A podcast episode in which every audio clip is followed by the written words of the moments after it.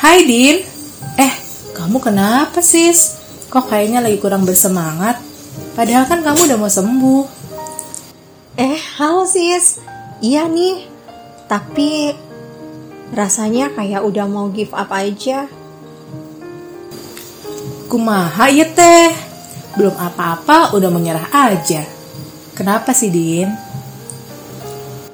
Ini loh sis, kenapa ya kalau aku mau bersemangat untuk menjalani kehidupan, ada aja situasi sulit yang harus aku hadapi.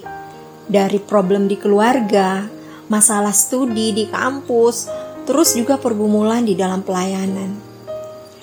Eh ditambah saat ini aku lagi sakit. Kadang dalam hati aku jadi ingin bertanya-tanya sama Tuhan, mengapa penderitaan ini selalu ada di dalam kehidupan aku ya? Ya begitulah Din. Kalau kata orang mah lika-liku kehidupan. Tapi ada satu hal yang perlu kita ingat nih. Segala hal yang diizinkan terjadi dalam hidup ini pasti ada maksud dari Tuhan loh. Dan pasti itu untuk kebaikan kita dan juga sesama. Maksudnya gimana sis? Masa penderitaan yang kita alami bisa membuat kebaikan buat kita dan sesama kita? Kamu tahu nggak Din?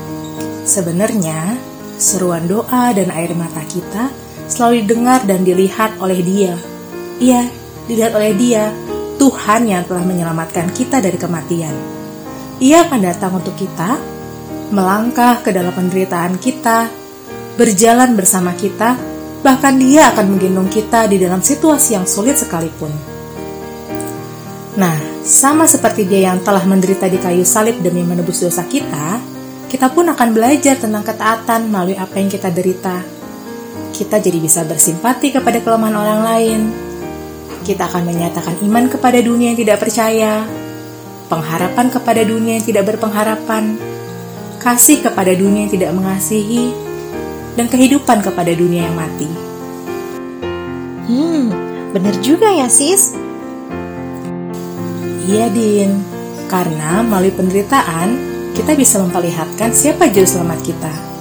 Melalui kelemahan kita, kita jadi bisa mendemonstrasikan kuasa Allah. Dan melalui perjuangan kita yang tulus, kita dapat memperlihatkan kepada orang lain yang juga sedang berjuang.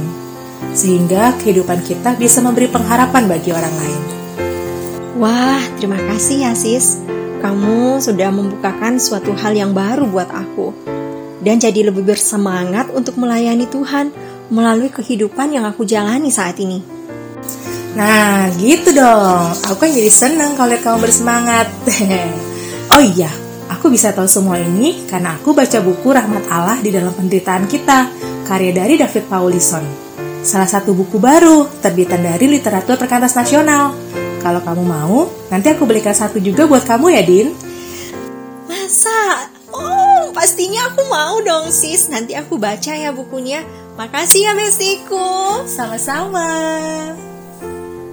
Segera dapatkan buku Rahmat Allah di dalam penderitaan kita, karya David Paulison, melalui marketplace dan WhatsApp literatur perkantas nasional. Terima kasih, God bless you.